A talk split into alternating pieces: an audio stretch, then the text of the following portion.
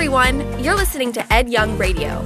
Ed pastors Fellowship Church, and we want to thank you for listening with us. These next few minutes together can change your life, and you can always hear more by visiting edyoung.com. Enjoy the message. Well, today I'm beginning a brand new series called The Classroom. I don't want to freak anybody out by seeing those number two pencils and the, it's a Scantron, right? Yeah, scary. Breaks me out in a cold sweat. We are going to talk about the classroom as it relates to the only thing that Jesus ever built, which is the church. We're going to talk about the church. Our church is called Fellowship Church. That's the name, Fellowship. Where did we get that name? Did we get it because we thought it sounded cool? No. The Bible says the church is a fellowship. So it's something that a church is, and also it's something a church does. I want to talk to you today about 10 things, but I'll only hit five of them. The other five are next week. 10 things, 10 unique principles that make fellowship unique. Every church is unique, just like all of us, we're definitely unique. I don't know if you realize that or not, but God loves diversity. If you didn't realize that, just look around. We're all different, we're all one of a kind. Fellowship Church is a unique church. I believe we're the greatest church in the Western Hemisphere. I'm just partial. Obviously, you think I would say that, and I know many of you think that as well. There's a lot of great churches out there, but what makes Fellowship Church Fellowship Church? Here's the church. There's the steeple. Open the doors and see all the people. I learned that as a kid, and I used my digits, my fingers, to do that little church and steeple and the people. We're going to talk about 10 things that make a difference. You have your outlines, and I'm going to go through and, and you're going to fill the blanks in. Hopefully, I'm not going to miss any blanks. If I do, well, I'll just miss them, and hopefully, you can watch it online and fill all the ones in that I missed. But the first thing I want to talk to you about in fellowship, fellowship begins with the letter F. We're focused, we're focused missionally. We're focused missionally.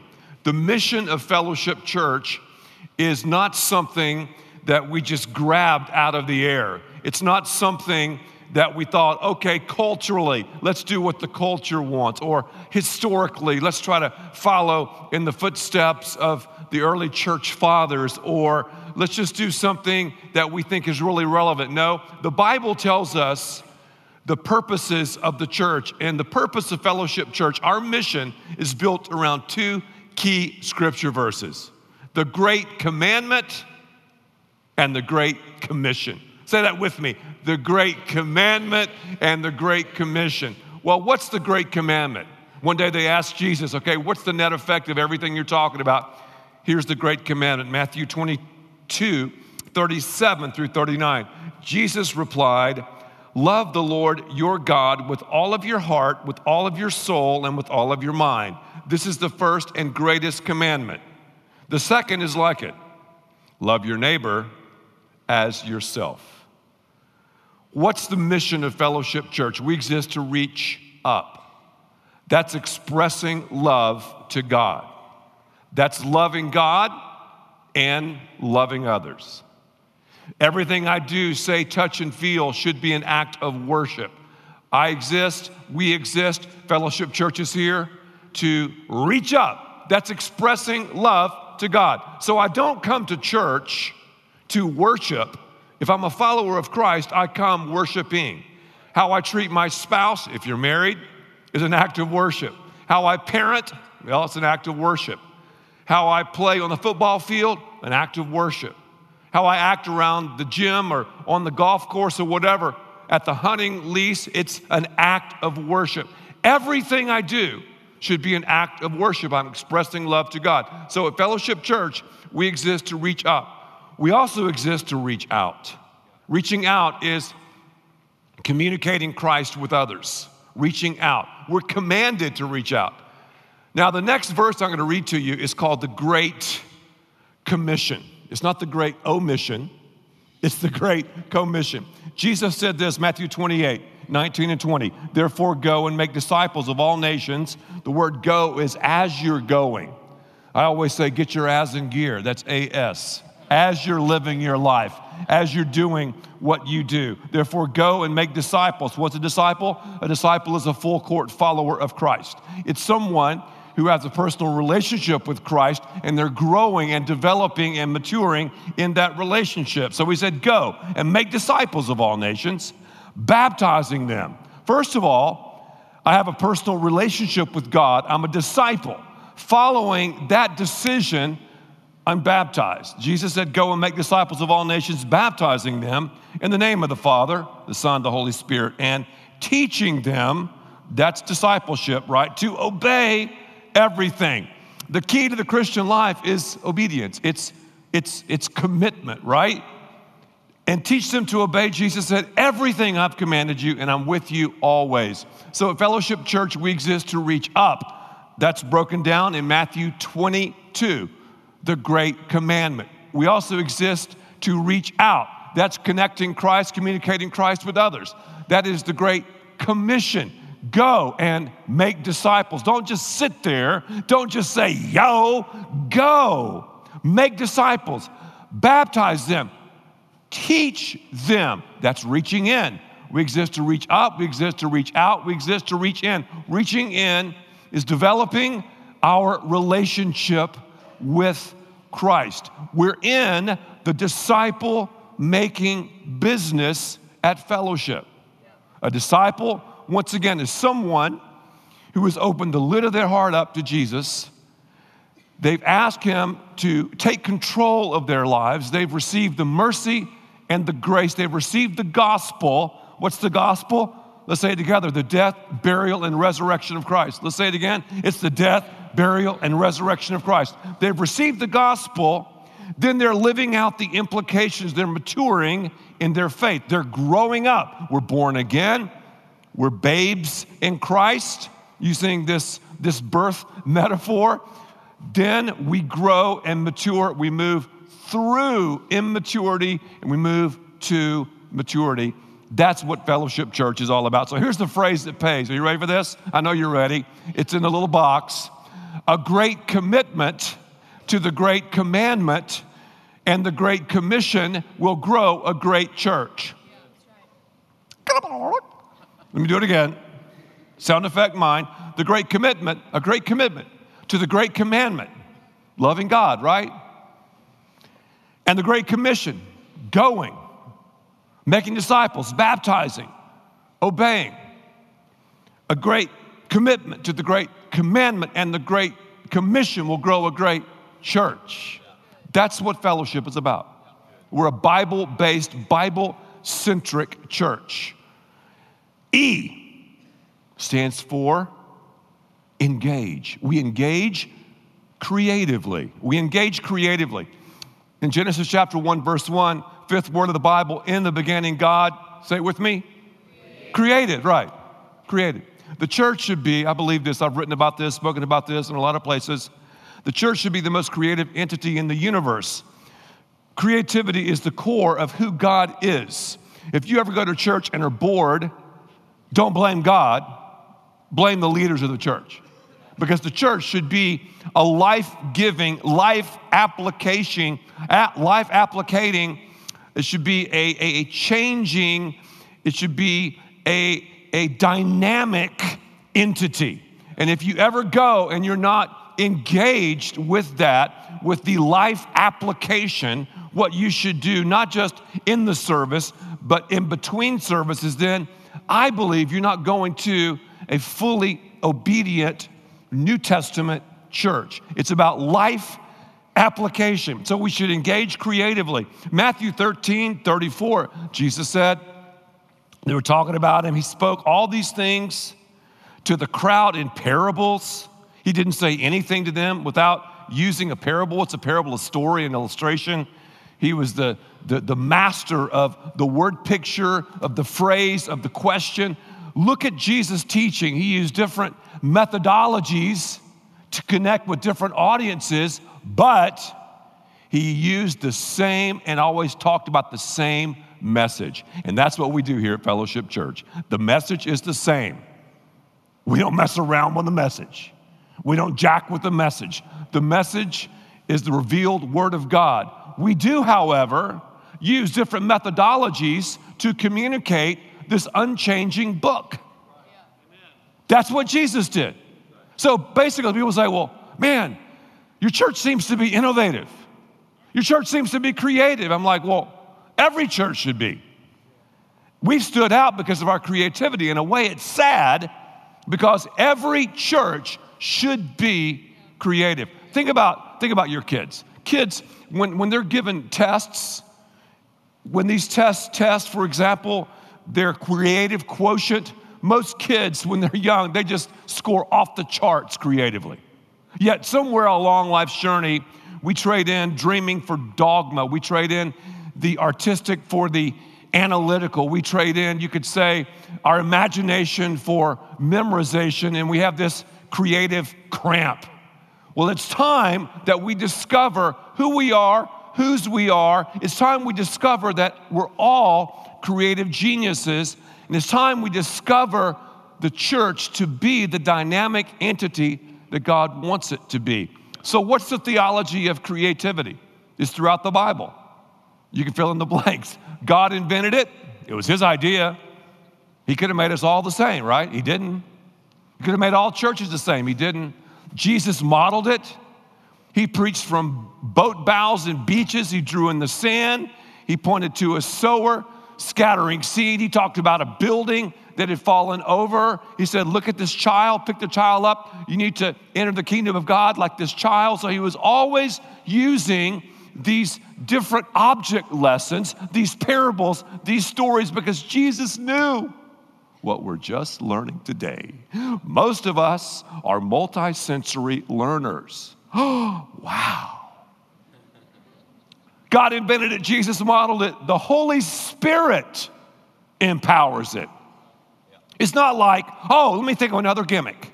Oh, let me, let me do, no, no, no. The Holy Spirit empowers it. And the Bible says, where the Spirit of the Lord is, there is freedom. And then this last phrase, I love this last phrase, we do it. We do it. And you might be here and you might be going, well, well, whoa, this is my first time at fellowship. Maybe you're here, or maybe you're at one of our different environments. You might be going, that's, that's, that's kind of unique. Well, to get a real flavor of fellowship, you can't just be one and done. We change so much. The dynamic is so unusual, so unusually great and creative, I believe. You've got to show up for like three straight times, three or four straight times to get the, the, the, the flavor of what we're about. Yet we don't just talk about creativity, we do creativity. And people desperately need creativity. Our God is creative. As we walk in Him, Ephesians chapter 5, verse 1, we're to imitate Him. That's another verse I just threw in. And, and we should walk in creativity. So here's the phrase that pays, maybe a tweet of the day if you're into that sort of thing. At Fellowship Church, we want to be comfortably uncomfortable comfortably uncomfortable. We want people to feel comfort here. There's a comfort attending church, no doubt. I feel comfortable at Fellowship Church. This is my home church. And in fact, if I'm not a member of a local church, there's about 20 some odd things I can't do in Scripture. Did you hear that? If I'm not a member of a local church, there's about 20 some odd things I can't do to their fullest unless I'm a member of the church. So I'm comfortable here. We want to be comfortable. These seats are comfortable. You know, the seats that, that we design are a little bit wider than most seats. Did you ever, have you ever thought about that? You, you realize that even here, the rows have a lot of room in between them for more comfort? We want to be comfortable to people who are asking questions. We want to be comfortable for people who are like going, man, what's up with this? I'm not sure I even believe that Jesus was the Son of God. We want to be comfortable for people who are like have doubts about the scripture, yet we want to be uncomfortable. We want to be comfortably uncomfortable. We're comforted by Christ, but we're uncomfortable for Christ. That's huge. We're a church that gets up in your grill we're a church that applauds, we're a church that inspires. Also, we want to challenge you to live the life. Because what happens in here should affect what happens out there. And what happens out there should reflect what happens in here. There are different types of churches. And it's important that we understand these, these churches. Now, I'm a terrible speller. And if I mess up, just say, you messed up. That, that should have been an R instead of an I or something. One church that we see would be the institutional church. That's a category, that's right.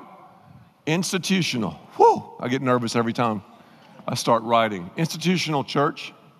Another one that we see in our world today, especially in America, the intellectual, the intellectual church. Did I spell it right? Amen. Amen simply means so let it be. Yeah. Whew. Now, this one is going to be the emotional church. All right? These are different streams, different vibes of churches. They all have their strengths, yet they all have their weaknesses. The traditional church, the institutional church, the denominational church, Methodist, Baptist, Presbyterian, so on and so forth. They pretty much perpetuate programs. Even if the programs aren't working, even if the horse died like two decades ago, they're still riding that horse. The institutional church. And they do a really good job, a really good job of tradition. Tradition. They, they, they perpetuate programs. Usually they're into scripture,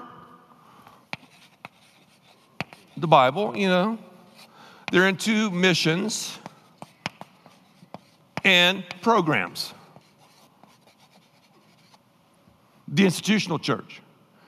Well, one of the drawbacks of the institutional church is they're so locked into the past, they end up putting tradition on the same level as the Bible. For example, I wish we could sing and, and, and, and still grasp the great hymns of the church. I love the great hymns of the church. I grew up on the great hymns of the church. Did you realize, if you study church history, that most of the great hymns of the church were barroom tunes? And they simply put Christian lyrics to these tunes. So, all these great hymns of the church, so many of them that we think are so holy, so righteous, so pure, were really perpetuated in pubs around the world where people were drunk off their rear. And, and some creative people just put some Christian lyrics to them. I'm sorry to rain on your traditional parade. At fellowship, though, we've learned a lot from institutional churches. I'm not, I'm not hating on them at all. We want to, though, refine and define tradition.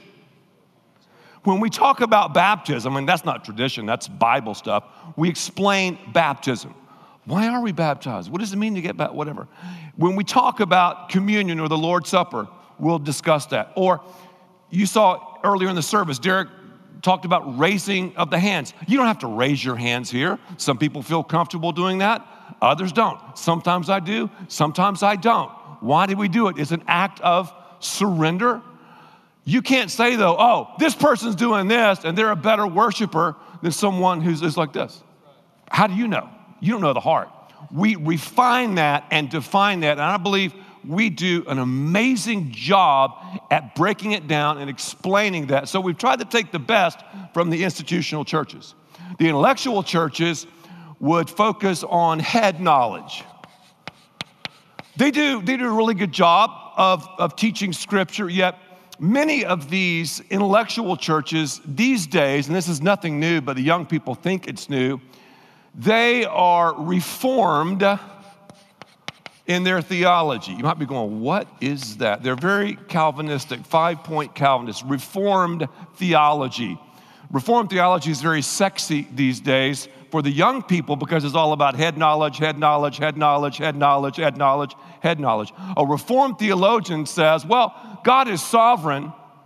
So basically, at the end of the day, those who are elect are going to heaven, those who aren't, they're going to hell. So, really, why should I be that hot and bothered about sharing Jesus with my hell-bound neighbor? Really, what's the point? I'll just puff myself up with all of this knowledge. And they spend so much time explaining the gospel, they never proclaim the gospel. Somewhere within the sovereignty of God is the fact that we have a freedom of choice. The good side of this is they're Bible people. The downside is they don't reach anyone, and they're some of the meanest people I know. They're like the modern day Pharisees, generally speaking.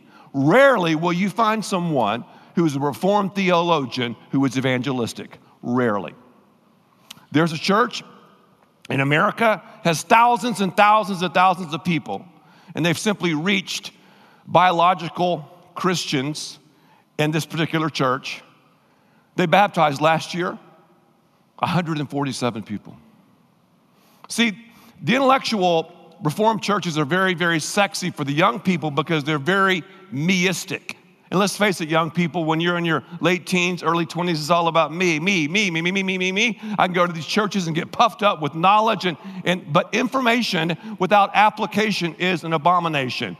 So, so the good side is they do a good job of Bible teaching. The downside is you've got some serious pride and a whole vibe of being highly condescending.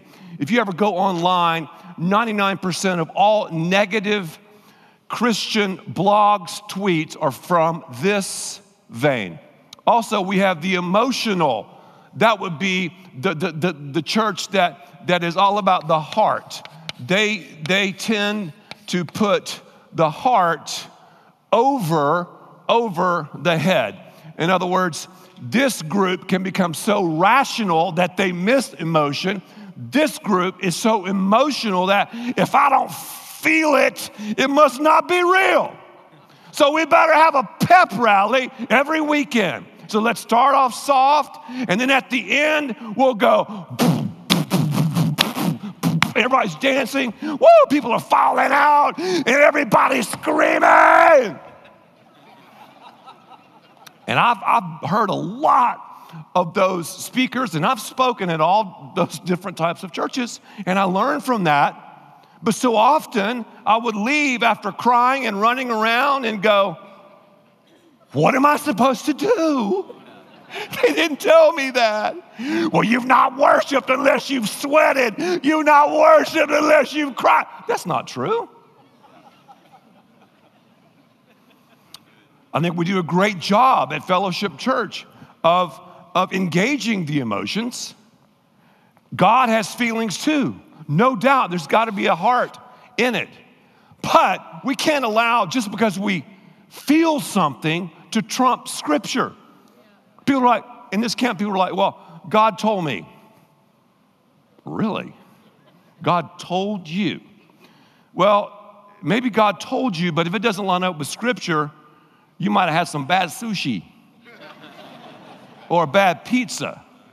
God told you. I, I have this fresh revelation. No, God's not, I mean, that, that God doesn't work that way, a fresh revelation. You might have a unique insight into Scripture, but it all goes back to Scripture. So these are different streams, generally speaking, of churches. And they're represented here in Dallas Fort Worth, they're represented all over America specifically. At Fellowship, we've tried to do this. You know what this is? It's a fish. We try to eat the fish and spit out the bones. I think, just think about this worship service today. I mean, I've got two pieces of chalk now.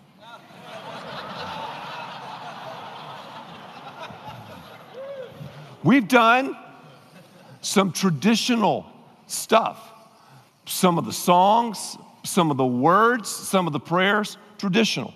We've redefined them and defined them where everyone can understand them. How stupid would I be to get into just the nomenclature that I understand, the verbiage I understand, and talk over your head? I'd be stupid. You invite me over to your house, and all of a sudden you launch into some inside humor or some family story I know nothing about. You're stupid. We're not stupid at the church. We bring everybody up to context. But we are going to use words sometimes that everyone might not understand. And that should challenge you to go and define them and understand them. Intellectually, hopefully, we have engaged you intellectually in this service. I, I, I, think you're learning something right now that probably you've never even thought about when you've read a certain book or driven by a certain church, or you're like, oh, really? Okay. Huh, that's interesting. Emotions, wow. I think we do an awesome job at that. And at the end of this service, we're going to have a very emotional time. In fact, last night, I don't know what God's going to do, but it was highly, highly emotional. Fellowship Church is a life application church. We've synthesized the good, the bad, and the ugly from those, and I'll put life application. Are we the perfect church? No. I tell people all the time if you're looking for the perfect church, don't join it because you'll screw it up. L, love radically love radically. Mark chapter 2, verse 17 On hearing this, Jesus said to them, It's not the healthy you need a doctor, but the sick. I've not come to call the righteous, but sinners. If we believe Jesus, which we do, look at the beginning of his ministry. When he began his ministry, he said, Followers fish. He didn't say, Well, you know, it's about the elect. And, you know, the people who are elect are going to go to heaven and the people who aren't they're going to hell so let's just let's just grow deeper and teach the elect all of this junk and, and all of this stuff and let's just puff them up no he didn't say that what did he say go he said engage the sick engage the sinners within all of it there is a freedom of choice. I've been married to my wife for 32 years. No one forces me to love Lisa. It's a choice that I make, a choice followed by implications. And I didn't realize the implications. I really didn't realize them 32 years ago. And I'm realizing them more and more. Those of us who were married understand that. Right? So, so God loves us and God commands us to share the love. Jesus commanded when he began his ministry to share the love. Then, right before he ascended to the Father, he said, Not yo, go. Go. Reach up, reach out, reach in. And here's what I say about this you know, I just keep on nominating them, and God keeps on electing them. And it's about, thank you. yeah, you'll get that later. It's about love. Well, here's what love is about love's about God. God saw this chasm between mankind and himself, and he did something about it.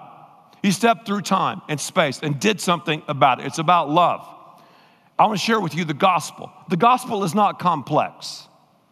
All these people, some of these people try to com- complicate the gospel. The gospel is not complex. I had you repeat it earlier. It's the what? The death, burial, and resurrection of Jesus Christ. People writing about the, the, the gospel centered marriage. What? The gospel centered family? What? You, you're going to complicate the gospel? And that means you're deep? No, that means you're you're muddy. I want to be clear the gospel is the death, burial, and resurrection of Jesus. Obviously, it's the basis, the foundation for everything we do, but it's not, it's, it's not complex. Here's the gospel three lines. Number one, God's love from above. God's love from above. And young people, listen to me because you are going to be tempted to stray into this self centered, meistic mentality here and also this self centered meistic mentality in the emotional realm. That's where so many young people go because you're immature, because it's about you, and these streams kind of, you know, perpetuate that. Also, too, the institutional thing many times is about, it's about, it's about me. So, so at Fellowship Church, again, we're like, whoa, whoa, whoa, whoa, whoa. It's not about me, it's about thee. It's reaching up, I get outside of myself. It's reaching out, and when I do those two things, then I reach in. God's love from above. We're the object of God's love. That's the first thing. Jeremiah 31 3, I've loved you with an everlasting love. But here's God's solution to my pollution. I've messed up, I've fallen, I fumbled the ball. So have you. What did God do? God has a solution to our pollution. What's the solution? John 14, 6. Jesus said, I am one of the options, one of the ways. No. He said, No. He said, I am the way, the truth, and the life. No one comes to the Father except through me. That's a very, very controversial verse. You will not see that verse on coffee mugs or t shirts because it talks about the exclusivity of Jesus Christ. You mean, wait a minute, Ed, you mean, you mean Jesus is the only way? That's what the Bible says. What about the person in Nicaragua who's never heard? Going to trust God. But what are you doing with what Jesus has revealed to you? That's the issue. Don't try to turn the issue into someone in Nicaragua. How about you, my brother? How about you? So, God's love from above, God's solution for our pollution, and I'm glad about that, aren't you? And then God's call for our all. It's my call, it's your call. I have a decision within this process. God is sovereign, He's in charge, He knows it all. We understand that, but within that, we're not robots. We have a freedom of choice. Have you made this decision? Have you made this call? The Bible says if you declare with your mouth Jesus is Lord and believe in your heart that he rose from the dead, you'll be saved. Are you saved? Have you been rescued? I don't know. Have you made that decision? You can make that decision right now. How do you do it? Just by saying these words with me. Everybody say it with me after me. You don't have to bow your head or close your eyes. If you say this and believe it to the best of your ability, you're rescued. And many of you are drowning because you've been trying to live your life on poor flotation devices, possessions or pleasure or pride. And it's like, the life ring is Jesus. And you can receive him right now by saying this. Just say it with me Dear God, I'm a sinner. I need a Savior. I turn from my sins and turn to you. I believe that Jesus Christ died on the cross for my sins and rose again. And right now, even though I'm in Afghanistan, I give my life to you. I receive the gospel. The simplicity of the gospel and the significance of the gospel. Reveal to me this amazing plan. Thank you for rescuing me. In Jesus' name, amen. Amen. Thank you for listening, and thanks to all who give so generously to this ministry. It's because of you that we can continue this show and equip people with the hope of heaven. You can click the link in the description to support the show or visit edyoung.com. There, you can also be resourced with bonus content for free, including a daily devotional. We also encourage you to share the message today with those around you. Thank you again for listening. God bless.